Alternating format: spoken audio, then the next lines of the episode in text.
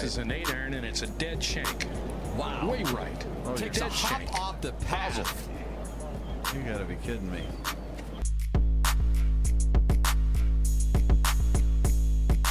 Very tough pitch shot right here. You got to hit it into the hill, one hop up and bite, and it's in. Kind of like that.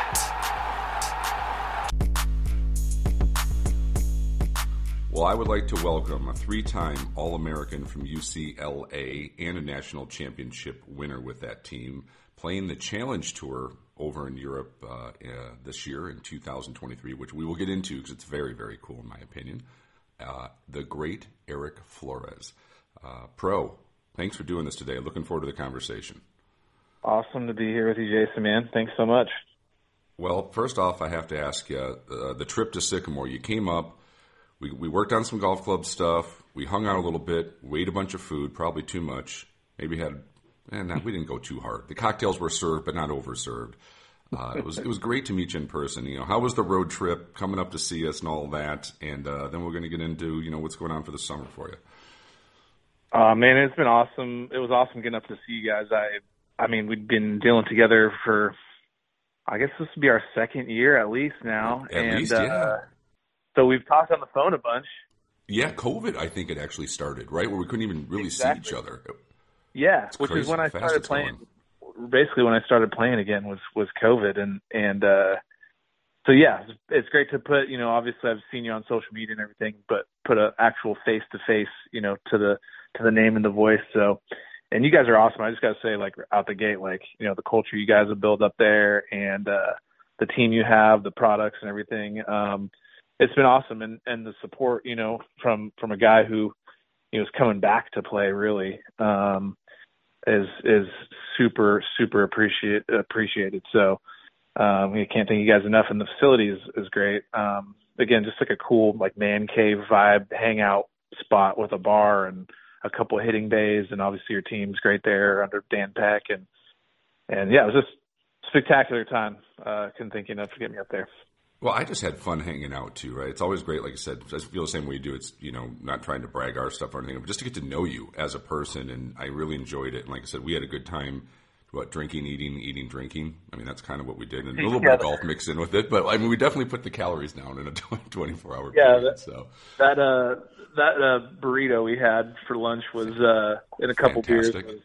Was, yeah, that took two days to digest, but it was great. it's all right. But is there anything better than like a great burrito, like at a really good Mexican place, like for a lunch? Like I don't know, There man. That's isn't much. I mean, it's my top ten joy in the world, in my opinion. And I'm, you know, I'm I am Mexican, so I'm somewhat biased. But So good.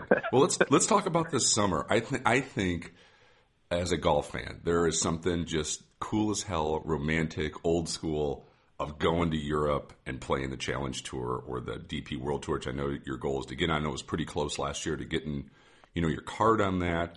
How has that journey been of kind of focusing on Europe? And I know we talked as well, like you enjoy the culture as much as I do, but I think it's such a cool way of chasing it professionally is is going over there and doing it. So yeah, let, let me know like what your summer's looking like and what the goals sort of are and how you see it kind of unfolding. yeah, so I mean, I mean, where do I start with that? Last year, I I went over kind of on a wild hair whim and and went and did the British Open qualifying or the Open qualifying, um, which I'd never done before, and I'd always wanted to do it.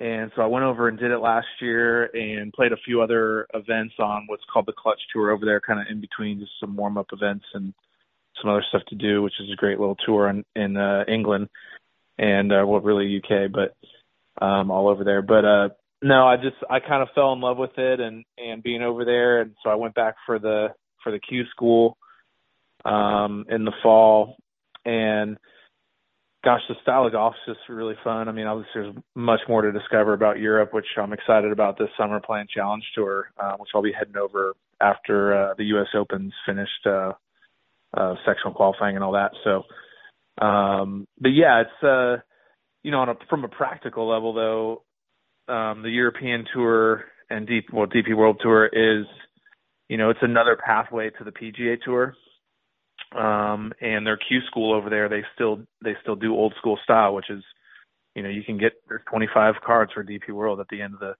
the deal in final stage, and they do six rounds like they do they used to do here for final stage. So, um, yeah, it's it's it's to me was a better avenue, practically speaking, than Korn Ferry Tour, which which I'd played a few years, but um, but yeah, also just like the the romanticism, like you said, of of being able to travel over Europe and really a DP World goes all over, but um, it just seemed like a lot more fun, and you're playing for more money and more world ranking points.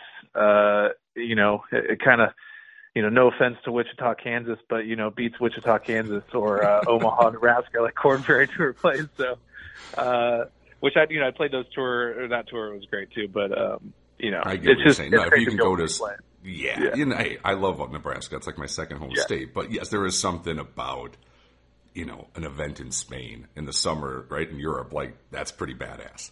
I mean, yeah, right? Like, awesome. yeah. And, and I think the style of golf for me is a little better. Like, I, I mean, it's just a little more like gritty and like, uh, you know, it's uh, obviously the courses are different and, and somewhat, you know, less manicured than than maybe like the PGA Tour. Um, but uh, the value of par just seems to be more there. Like then, you know, Korn Ferry Tour just gets like a wedge shootout yeah, you know how low can you go situation so um yeah you've got a little more elements over there and and uh but yeah it's just it just all all it's uh, is, is cool for me so Do you have any idea how many of the courses will be link style versus you know your Parkland style golf course over there when you're playing challenge? You know i would say majority are probably going to be parkland just looking at the schedule where they're at. Um there are a couple events in uh uk so there'll definitely be some some links ish courses. Um but it's not so much necessarily about links golf. I i guess you know i mean it'll be mostly parkland. Um obviously you know open championship uh, and all the qualifying you're they've got tons of links courses over there so it's there's going to be no shortage of that How do you how do you like playing links versus Parkland? You know, style of golf. Is there one that if you could, let's say, you know, you had to play one style all the time. Do you have a favorite, one way or the other, from that regard? You know, that's a good question. I if I had to play one for the rest of my life, I'd probably stick with Parkland still, just because of some of the courses that are my favorite. But there's, I mean, I don't know. There's something special like about an amazing link style course. I, I was fortunate to play Muirfield last year when I was over there, and North Berwick and uh or North Berwick, as they say in Scotland. Uh, uh Turnberry I got to play, which might even be top. That's definitely a top five course for me. So there's I don't know. It, those were I don't know playing those day in and day out. The battle is just so intense, you know, the wind and and the the precision that it takes. Um, it's it's super fun in a challenging way that's so different than what we're used to. So, um, yeah, I definitely fell in love with links golf more when I got over there. Uh, before all my experience was just Bandon or pretty much Bandon. so, I Uh, thought Muirfield was just. I got to play last fall. I thought it was just spectacular. I mean, to me, you could have literally had an Open Championship if they would open up the back tees that next day. It was that Yeah. challenging with the bunker. You literally could have said, "Okay, there's the tournament tees." Uh, They would take Yeah. no prep time, and you could have an Open Championship out there. That's how that course plays. I thought it was totally, just phenomenal. totally. Yeah, and I think I think you're totally right about it. Obviously, Muirfield's, uh, you know, It's a big history of golf. course. That's a big, that's top three course in the world, and and it is for a reason. I think the whole that whole place is like, it's almost like, I mean, it's it's an art. I mean, the whole way the whole place is laid out with the wind and like every hole is designed where no matter the wind direction, like it's got its challenges. Like, I, and I noticed this about some of the links courses I played, and especially like Muirfield. There'd be a bunker out somewhere. And you'd be like, why is that bunker even there? It's like totally not in play. It's just some random bunker. But they're like, oh, but if the wind is from a different direction, now that bunker's in play. You know, so it's like it's got some, and, and the bunkering out there is insane. Uh, I mean, if you hit in a bunker, a fairway bunker, it's a drop shot. It's a true hazard. Um, Oh yeah, yeah. I just took my sand wedge and just plopped it the 25 yards sideways yeah, or slightly forward. That was it. Exactly. I mean, you have to get super lucky and in the right spot to even advance it, you know, onto a green from a fairway bunker. So, uh, but yeah, Muirfield's special, man. The the lunch and everything, and and the tie, uh, the the, the coat and tie. I actually got a great story about that. If you want to hear, uh, Yeah, fire away. uh, so uh, uh, like I said, I was out doing the British Open qualifying and and had the their sectional, which is uh, the final qualifying, up in St Andrews. Uh, and a good friend of mine, uh, Scott McCarron, hooked me up with a friend who was a member at Muirfield, and and so uh, he took me out to to North Berwick and Muirfield, and I didn't have a coat and tie. I didn't travel with that, obviously. I wasn't expecting to play Muirfield, so um, he goes, "Yeah, we'll just go in. Uh, they'll have some extra, you know, coats in there, and uh, here's a shirt and tie, you know, you borrow or whatever." It was great. So we go in there, we play 18 in the morning, and uh, alternate shot, which was awesome. And then uh, uh, we go in for lunch and go into the the locker room. Locker room attendant says, "Hey, yeah, you look about this size. I think I got something for you." And pulls out this really nice blue coat. I'm like, "Great." And I put it on. It fits like a glove. I mean, it fits awesome. Everyone's complimenting me. Like, you know, all the guys we were with were like, "Wow, that, that looks really great. Like, it looks like it's made for you." So the other member in the group said, "Hey, just take that coat. Don't worry about it. And I was like, Are you sure? He's like, Yeah, if they say anything to me, I'll, I'll just pay for it. He's like, Just take it. He's like, It's it's it's on us. I was like, Okay. So I I finished out the rest of the trip. I think I was I played the Northern Ireland Open after after British Open final, and then came home. Did you run to the got a dry parking lot with? Did you run to the parking lot by the way with the coat like you're stealing it? Did you do a runner? No, no. I, No, okay. They, well, they all they all carried their stuff in, so I carried my stuff Okay, out. you did not have to have the car hot and ready and just No, no, no. I picture No, like an just- attendant chasing you, my coat, sir, my coat, right? You know, yeah, no, yeah. Excuse me, that's Mr. Gilmore's jacket. yeah, No. exactly. Um, no, uh, well, the the coolest part. I mean, I'd say the coolest part. I mean, want to have this jacket from Muirfield now, but um, I come home and I go to get it dry cleaned, and I'm like, I don't know how many people have worn this or who's worn this or whatever. I was like, I'll get it dry cleaned, and so I just happened to like open up, you know, the inside and and I check out the brand, and it's a Versace coat. And I'm like. They gave me a Versace coat from Muirfield locker room and just said, "Hey, just take it home." I was like, "Oh my gosh!" Like that's just a cool. Like I think I'm just going to put it on the wall. I've, I've worn it. A Yeah, I was just gonna say, yeah, like like that's a story, right? Yeah, it was it was That's a story. awesome. So of course, you know, uh, you know, ate the lunch and then uh, um, wh- what's the drink that they have? Do you remember? It's like uh, It's like that. Lic- it's like that. I forget the name of it. It's like got like a weird like licorice taste to it. And they just like serve Yeah. it there and like at Prestwick. Like that's only two places, but you have to drink it when you're there. Okay. yeah. We had we had a, a a handful of those, and then we went out Uh, and yes. played another 18 uh, alternate shot. They were actually getting ready for the the women's uh, open. Uh, I think was coming to like you said a few weeks later. So it's uh they weren't allowing they were only allowing two balls per group. So if you played a foursome, it's true foursome. It's it's alternate shot. If you wanted to play your own ball, you had to play in a twosome. So, but like that course, like I said, was designed so well, especially for alternate shot. You can walk by the time you walk back to the tee, hit your tee shot, and then your partner is already basically up in the fairway waiting for your ball to come up. And so by the time you get to them, they've already hit their shot and you're already walking to the green. So we were you played super fast. Like it, Oh, yeah, they're- they- move over there. places. Yeah, they, they don't mess around It's like at three all. hours, man. Like if it's not three hours, like we're doing something wrong here. Yeah, exactly, exactly. So yeah, really special place, and just links golf in general. But I mean, St. Andrews was awesome. Uh, all that was just like again, it was I'd never done any of that, and it was just made me. I was like, I, I have to go sign up for for uh, DP World Tour school now. I mean, that's a that's a must. I'm with you. I think it's the most creative way to play golf. There's something about that chess match, excuse me, chess match with the wind, the bunkering.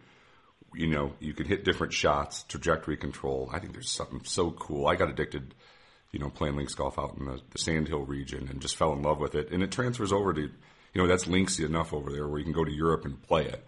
I, I think there's just something so special about the, like you said, every day is different. And if you like trajectory control and working the golf ball and maybe hitting this part of the green so the slope takes it, you know, I think just such a fun way to play golf. Exactly. No, and it's so like the direct route is almost never the right route there. Whereas as Parkland golf, like we're used to, you know, you gotta you gotta fly it, hit it high, and land it in certain areas to get close. And there, you got the wind to work it off of. You got slopes to work it off of. Um, so it's it's pretty spectacular.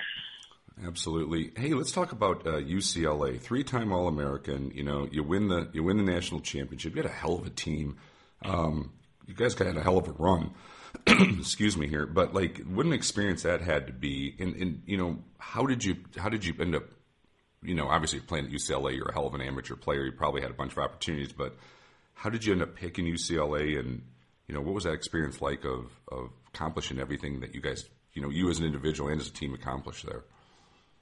Yeah, um, well, I mean, I'm California born and raised, and and uh, really looked at a lot of different schools and a lot of different options. Um, and it came down to Georgia Tech and UCLA actually, which pretty different locations and and programs and everything. Uh, Georgia Tech is, I mean, was I think at that point was, you know, their their 15 year record up to that point was like they were the best uh, team, and and obviously Atlanta had some great things to offer, but at the end of the day, um, uh, our coach O.D. Vincent, who recruited me at UCLA, uh, he was just really inspiring guy and and really believed in what he was doing there at UCLA and had just taken the program over a few years before.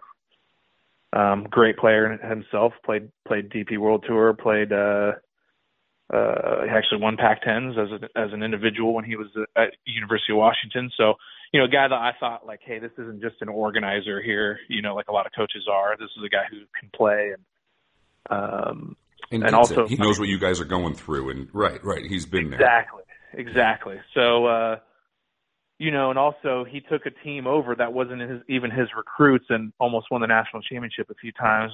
John Merrick, you know, was kind of the class classes before me.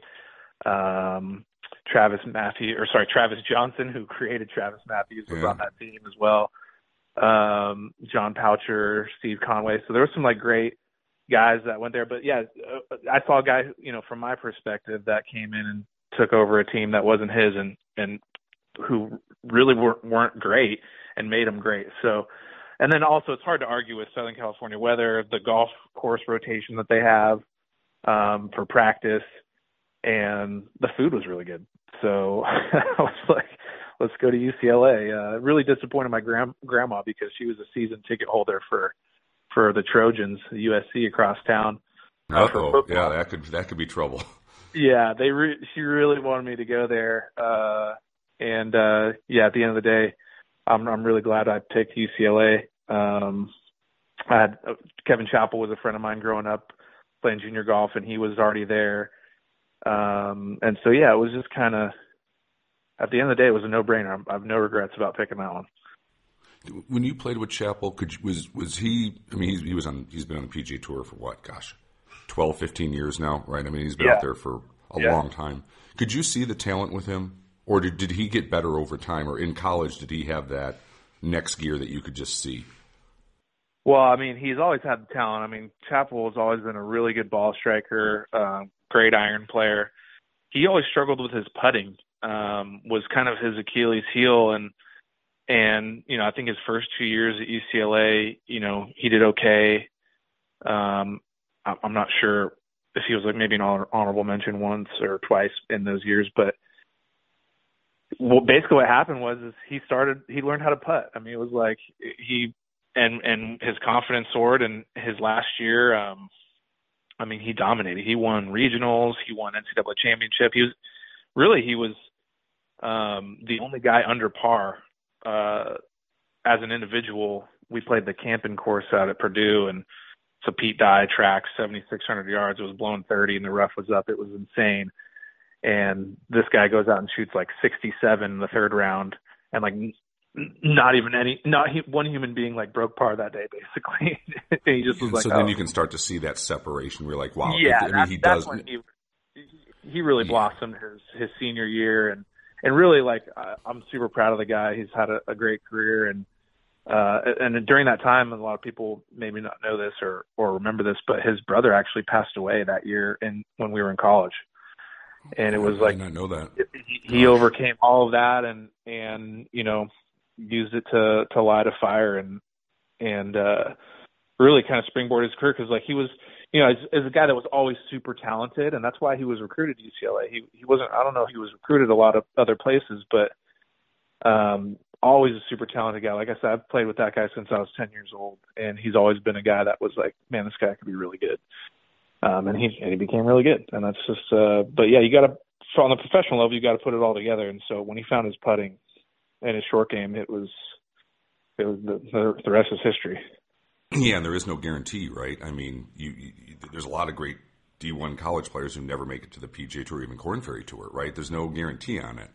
But Right. you can sometimes see the guys where it's like they're, you know, you, you talk to, well, I mean, you played with DJ quite a bit, right? You said his talent was pretty evident, right? Like in, even at the Oh, yeah. amateur level, it's like, okay, this guy's got a real hell of a, you know, hell of a shot at getting out there. Yeah, totally. Yeah, DJ was insane uh in college just and he hit it a lot longer back then. He's he's done a good job of like honing his power and and dialing things in and you know now he just got, he's got his famous cut now which you know before he just I mean the guy could hit it a mile it was insane but uh um yeah fun guys to play with man and and come up with for sure. And then winning the whole thing, that had to be from a team experience, such a cool thing, right? That's the goal. Is as a yeah, that's team, I mean that's go, pinnacle go of that's yeah, that's pinnacle of of college golf or or really any you know anybody who's going to play competitively coming up. Uh, you know, at least in the U.S., that's that's very important to us. And um, no, it's really cool. I mean, it's it's it's special because you know it's a team and we worked really hard together. We had a goal. Um, we stayed focused and we executed, and and it was really really cool to to accomplish that together. And um, you know, team golf is sort of coming back, obviously, with LIV Tour and and uh, you know Ryder Cups and and Presidents Cups. Those are all really fun events. So college golf is you know that other pinnacle team team event, and um, yeah, I mean it was it was cool for a lot of reasons. Um, but uh, it was actually the last stroke play national championship that was played, so they switched to match play the following year.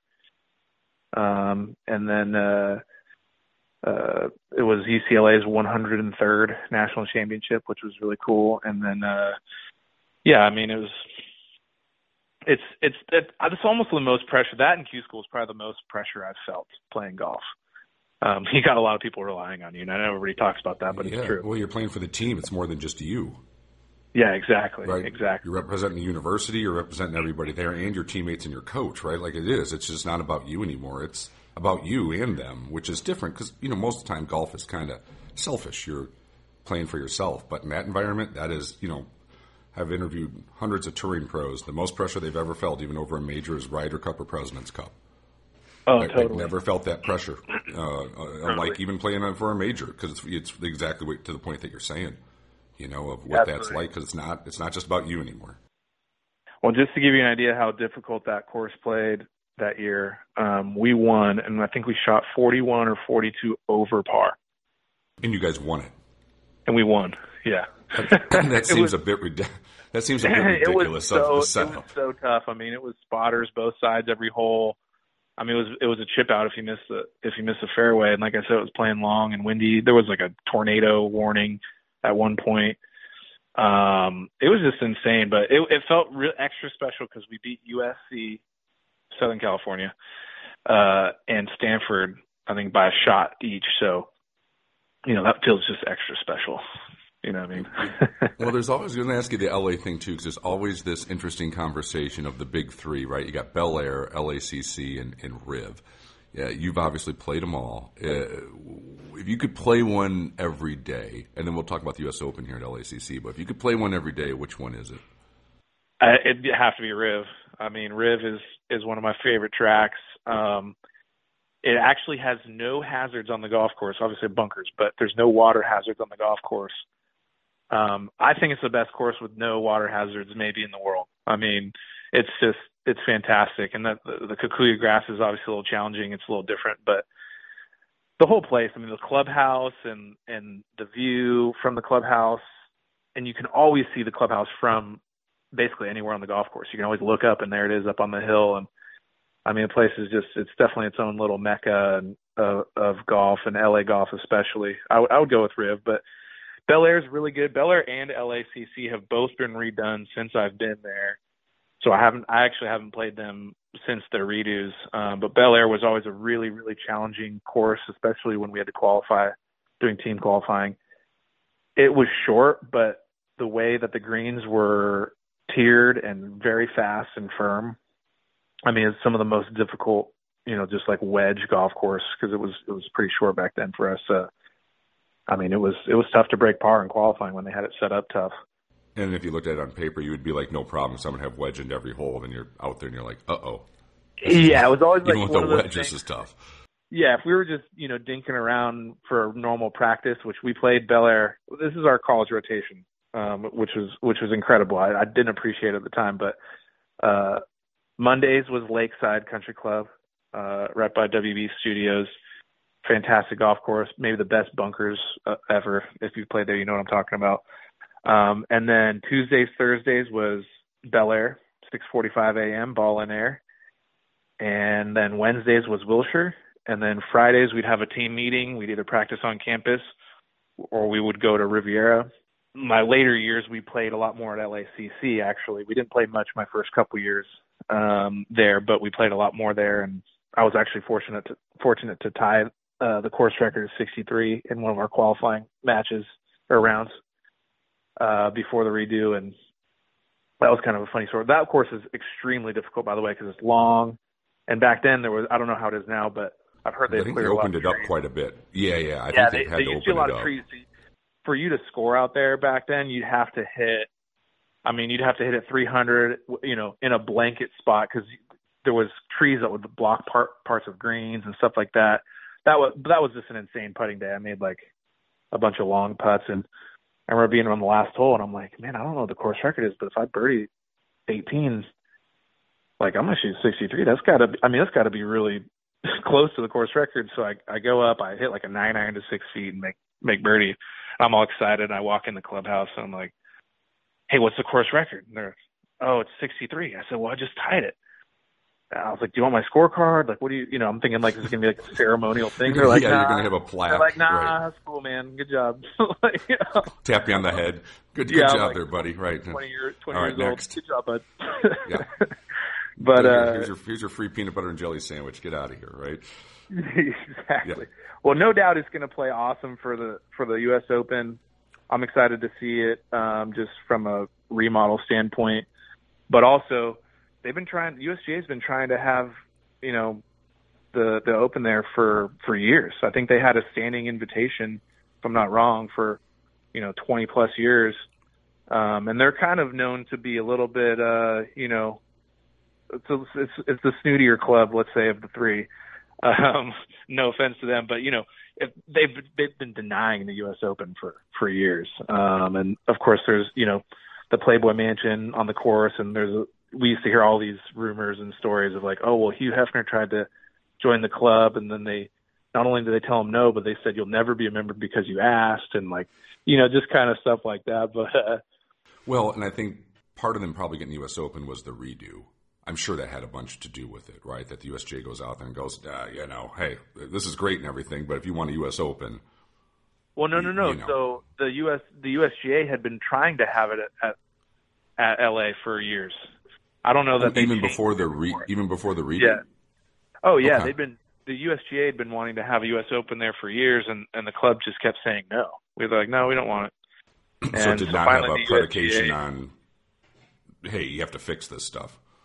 No, no, no, definitely not. And, and I don't, I don't definitely don't know what happened or changed for them to get it, or or if their the redo had anything to do with that from the club standpoint.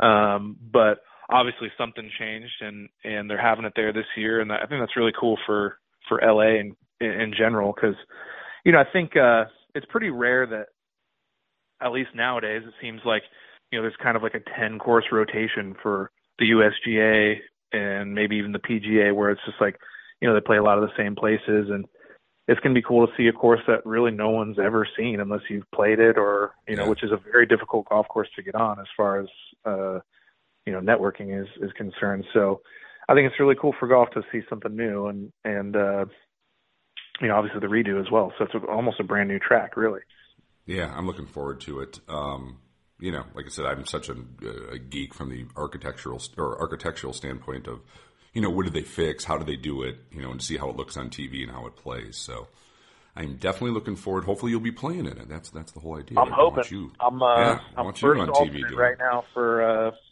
out of locals.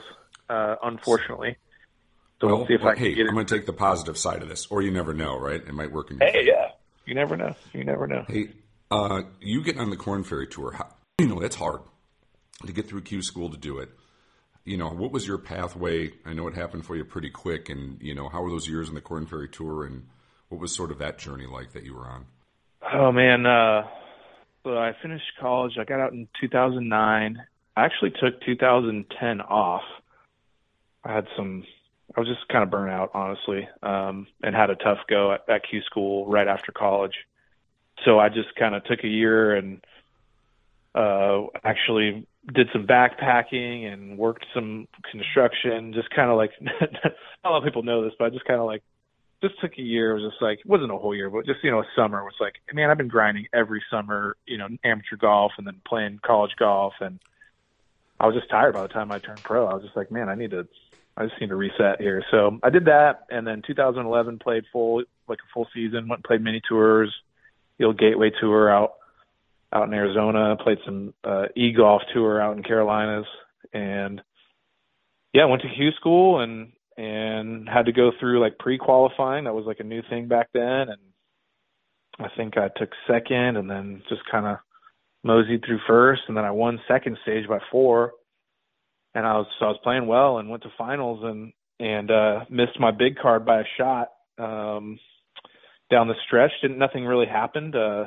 as far as like you know there was no freak like lip out or you know ball hitting the liner of the cup or something crazy, but. uh uh yeah, I was uh made a really nice run there and and uh so yeah, I was sitting kind of, you know, first position for out of the Q school category the next year and and had plenty of starts and um unfortunately just didn't adapt real well to to tour golf as far as, you know, traveling and just kind of managing my myself. That was a little new. Um and uh you know, lost my card the first year and um, so I went back to Q school, got through Q school again, and got my car back, um, little Vince India style, Yeah, and uh, the master of it.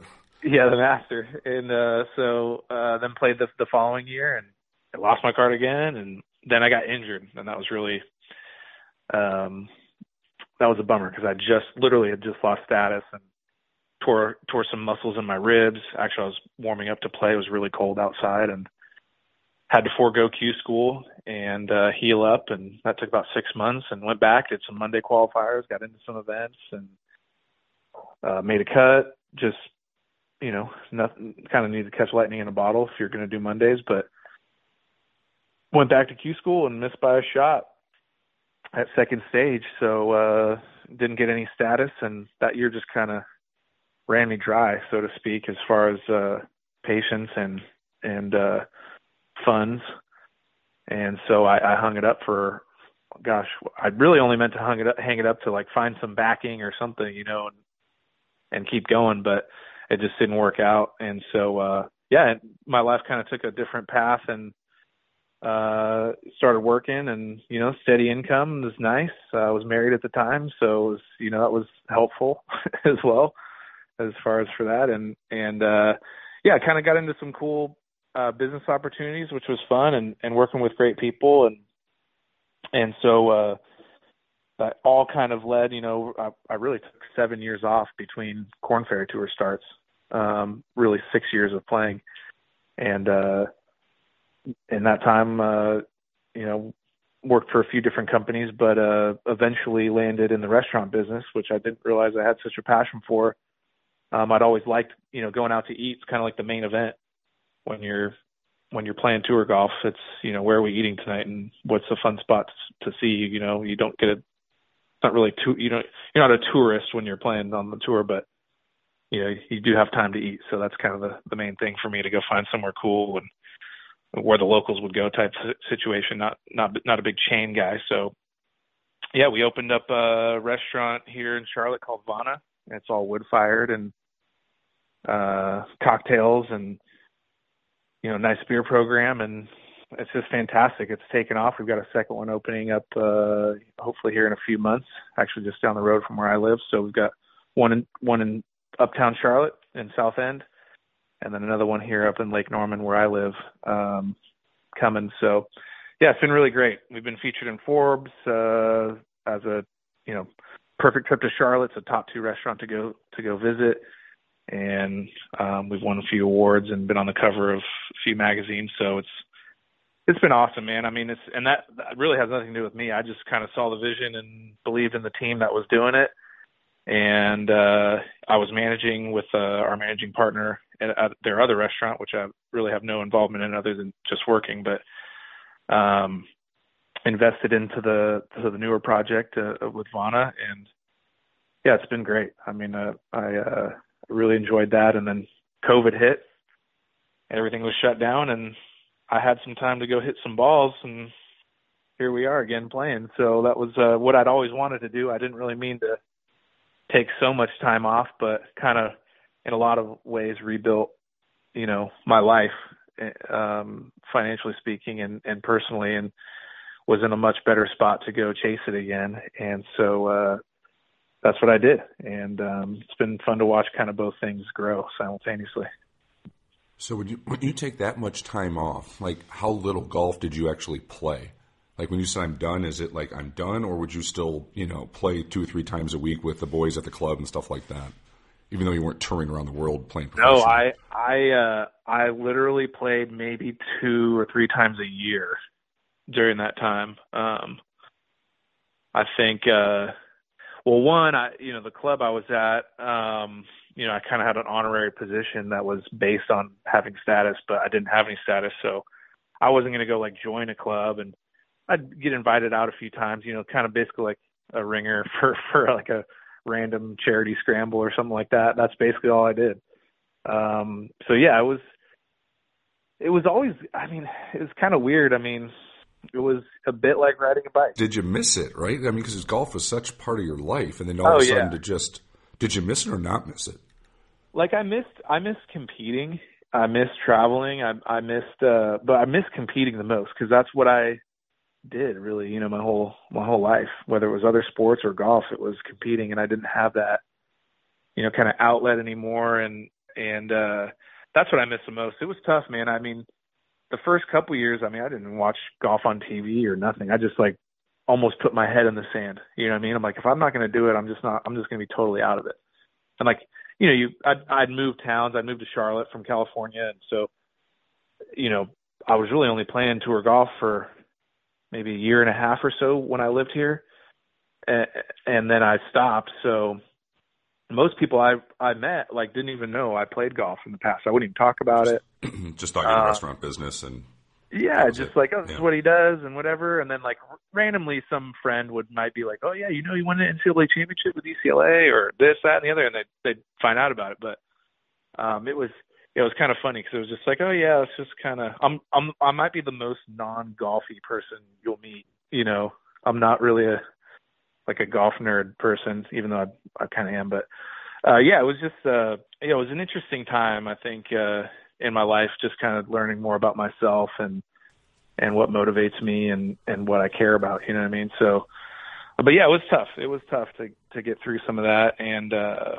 you know, like I said, like I'd never really had the time to go practice. I knew what it took to play at a high level, and I'm just like, I just don't have the time or the or the means to do that. So guess the road is over here. You know what I mean? So, uh, but uh, luckily, uh, since I started playing again, some opportunities have come up, and awesome sponsors and uh, a few partners helping me out, and you know we're we're back doing it again, and that's been that's been huge. I couldn't do without everyone else's support for sure. It takes a team. Um, in my case, I don't, you know, obviously guys do it differently. There's people, some people have family money, some people have, you know, insane resume and they're going to get some starts or some sponsor exemptions and you know um my route's been a little different so yeah i missed like it'd be so weird for me. like you know i didn't play much golf for the last six months with my my injuries and like i missed i you know I'm just starting to get healthy and same thing kind of like i knew when i was done you know i'm just going to shut it down and it is what it is and you know it's going to be a pretty long road recovery And then you know, once you like for me, like once I I'm just starting to hit the golf ball, like I want to hit the golf ball again, and it's like, God, did I miss this? You know, and even at my level, like it still feels great to all of a sudden, you know, hit a drive 280 yards or 275, right? It's like it's flushed for me, and to have an iron come off the right way. You know, I played yesterday. It's starting to happen. It's like I don't think I realized how much I missed it. I love golf so much after you know even all these years of working in it, but it's kind of interesting how you can almost trick yourself into "Ah, I don't like it that much. I'm injured. F it, you know, I'm going to watch more Formula One than golf this fall. And then Indiana starts creeping back in a little bit where it's like, all right, I'm getting healthier. The injuries are corrected surgery wise. No excuses. Let's go back at this. It just being out there and, you know, competing and just getting the most out of whatever level talent you have. God, I missed it, man. Like it's it's so fun to kind of come back and sort of see it, and you don't realize how much you miss it because you kind of just talk yourself into, ah, I don't miss it that much. But you No, do. totally, totally. And and you're right. It's just like something about flushing a shot, and and golf is such a cool sport because it's it really. I mean, you can't. It it's almost can't be mastered. You know, what I mean, you can have flashes and of you know time where you're mastered. You know, you're just hitting everything perfect, but the reality is it's just a it's just a big challenge for yourself and there's nobody playing defense on you so it's other than the golf course and and your your mind Yeah. so you know that aspect is fun, and I I always felt like when you're on the golf course, like nothing else, nothing can go wrong as far as like, you know, like ang- like anxiety and just like things that I was struggling with just in life. Like that went away on the golf course because I was just so focused on what I was doing. You're out in God's Exactly. You creation. get lost in it. Yeah, Yeah, you're, you're focused. There's nothing else. Like nature. you're fo- it's just it's awesome, man. It's great. Like it's it's such a great sport. yeah, I uh, I'm with you on that. Right, like you, you know, gosh, how much I appreciate being a healthier and like and just how much I'm enjoying. You know, you know, and same with you. Like, where you're doing it professionally, I'm doing it at an amateur level. But it's so much fun to kind of have that comeback. Um, the other thing I was going to ask you is like, you know, when you look back at your Korn Ferry tour experience, and you said, you know, my guess is you probably push too hard. A lot of the young guys do. You know, everything has to be perfection and that stuff. Did you?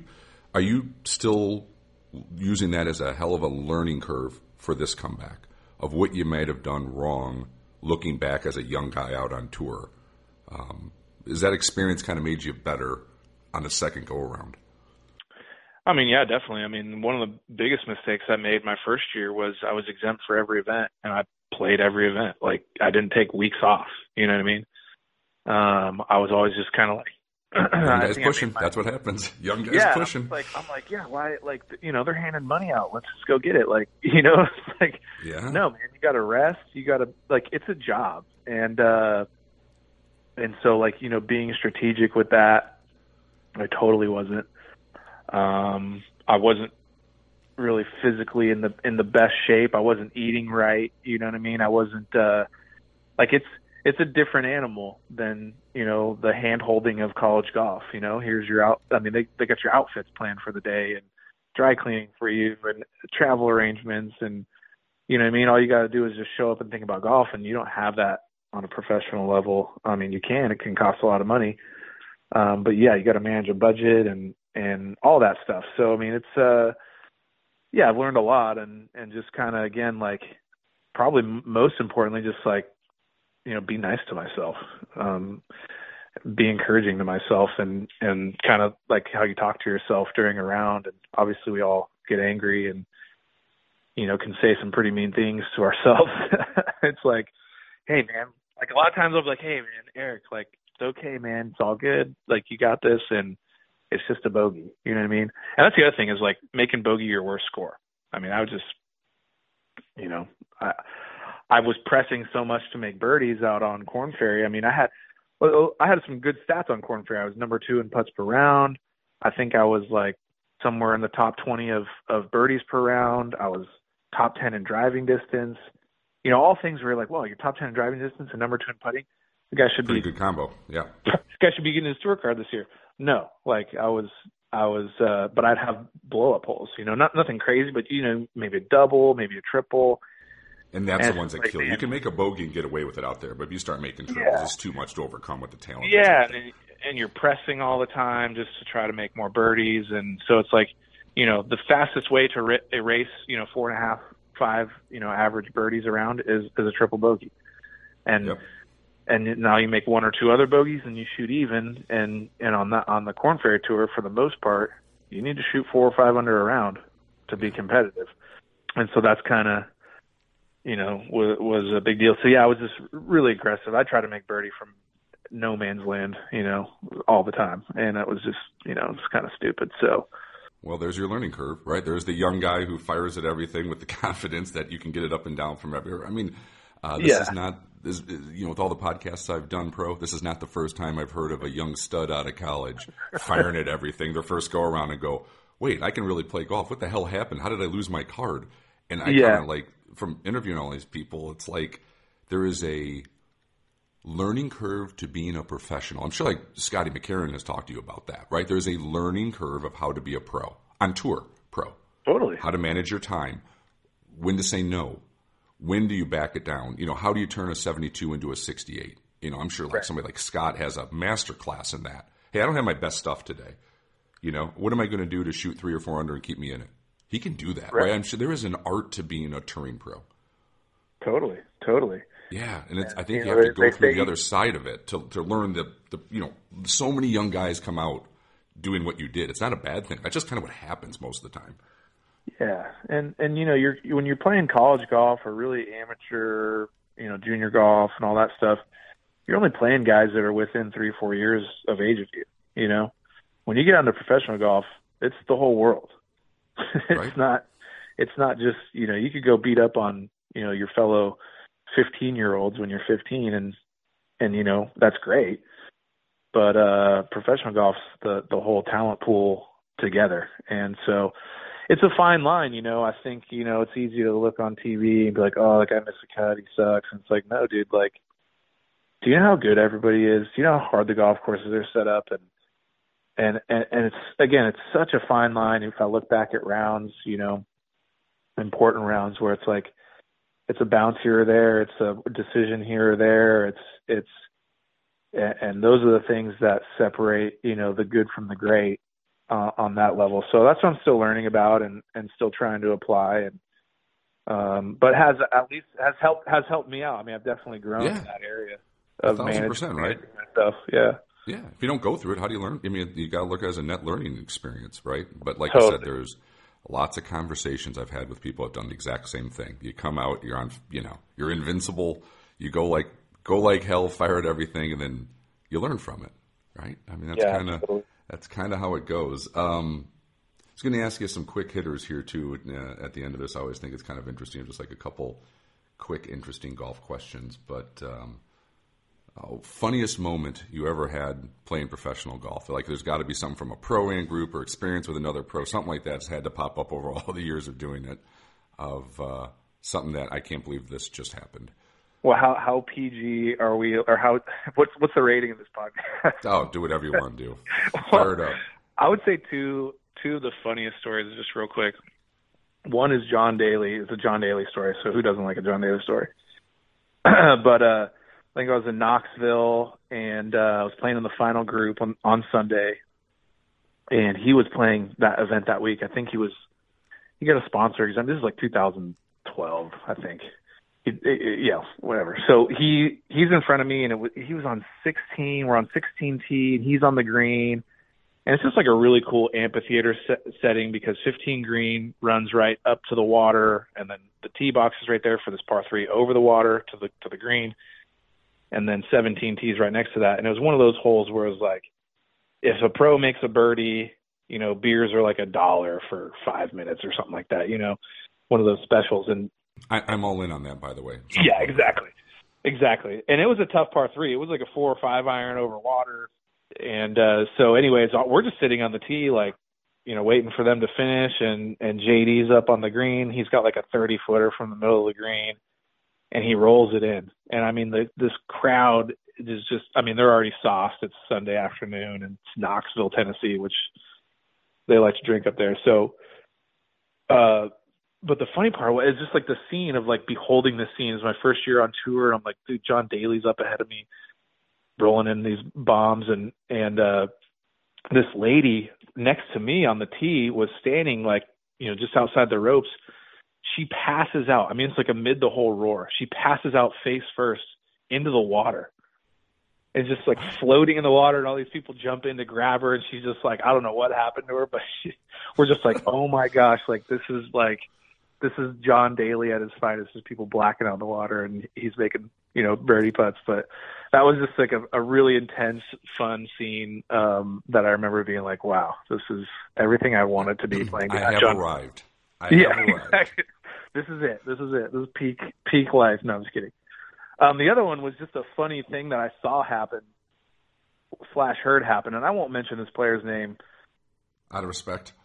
Yeah, but it was down in Lafayette, Louisiana, uh, playing uh, the Corn, Fair, Korn Ferry event there, nationwide, nationwide days. Um, and we were both like just sitting outside the cut line. We've got I don't know four holes left, and uh, we're on 16 again. This is hole number 16, par three, and it's over water. It's kind of a raised green, and you know over the back is like a you know it's just down the hill in the rough, and I actually ended up stuffing one into like a foot.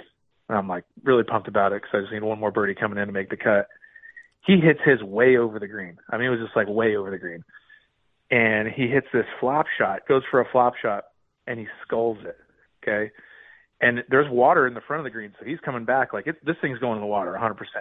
It hits the top of the flagstick and drops straight down on the cup No for a way. two. Yeah, and we're all standing there like this lucky bastard. like, you know what I mean? Like the other players are, and like nobody says anything. And he's walking right up, and we're all standing there by the by the pin. He goes, "Well, boys, she wasn't pretty, but she had big tits." I was like, we literally all died laughing. On, I mean, like on two the, on the scorecard. oh, we were Two done. on the Like, we were- scorecard. yeah, so he made two, and and uh, he ended up birding 17 and and making the cut. But it was just like one of those things where Oh, like I, this guy was like, you know, the accent was for a reason. So let's just Yeah. leave it at that. But uh, that was a funny. That was probably one of the funniest things I've heard slash seen. Well, that's uh, going to break the tension on that one. Like, what do you say to a touring pro that beans it off the flag? Exactly. Two, It's like like, a, what like a say, like- 20 handicap, right? Exactly, exactly. I mean, nobody said it. It was, just, it was perfect. Biggest regret you've ever had on the golf course? Oh man, two two big regrets in, in my career. Um, one was uh, I added instead of subtracted during final stage of Q school in 2011 when I missed my big tour card by a shot. Um, it was you know six rounds or whatever, and it was in like round three. You know, it wasn't like down the stretch or anything like that, so it kind of didn't poke out to me until later but that one keeps me up at night because I added I added instead of subtracted, and I was like 85 yards in the middle of the fairway. This is out of PGA West, and and uh, you know you should be should be looking getting a decent, if not a great birdie look from there. Um, and I ended up hitting it over the green and making double bogey. Uh, and then I missed my shot down the stretch. So that one that one hurt. Um, and the other one I would say my senior year, I was at Palmer Cup. Um, I uh, and this is a this is a don't do what I did kids story. Um, I think I I had a really good summer after we won NCAA's my junior year, and uh, as far as amateur golf, and uh, was definitely high in the runnings for Walker Cup the following year, and uh, stayed amateur for the summer after college to to make that team which really would have been like the last feather in the cap, you know, for me. You know, I'd made Palmer Cup and U.S. Japan match teams and things like that. So really wanted to be out of the team. And Buddy Marucci was the coach that year, um, famous Buddy Marucci. And, you know, that I, I, that's like a picking team. Like you don't really have points and I don't know how they do it Right. now, but back then it was like they just pick everybody. So it's a little more yeah. political and, and all that.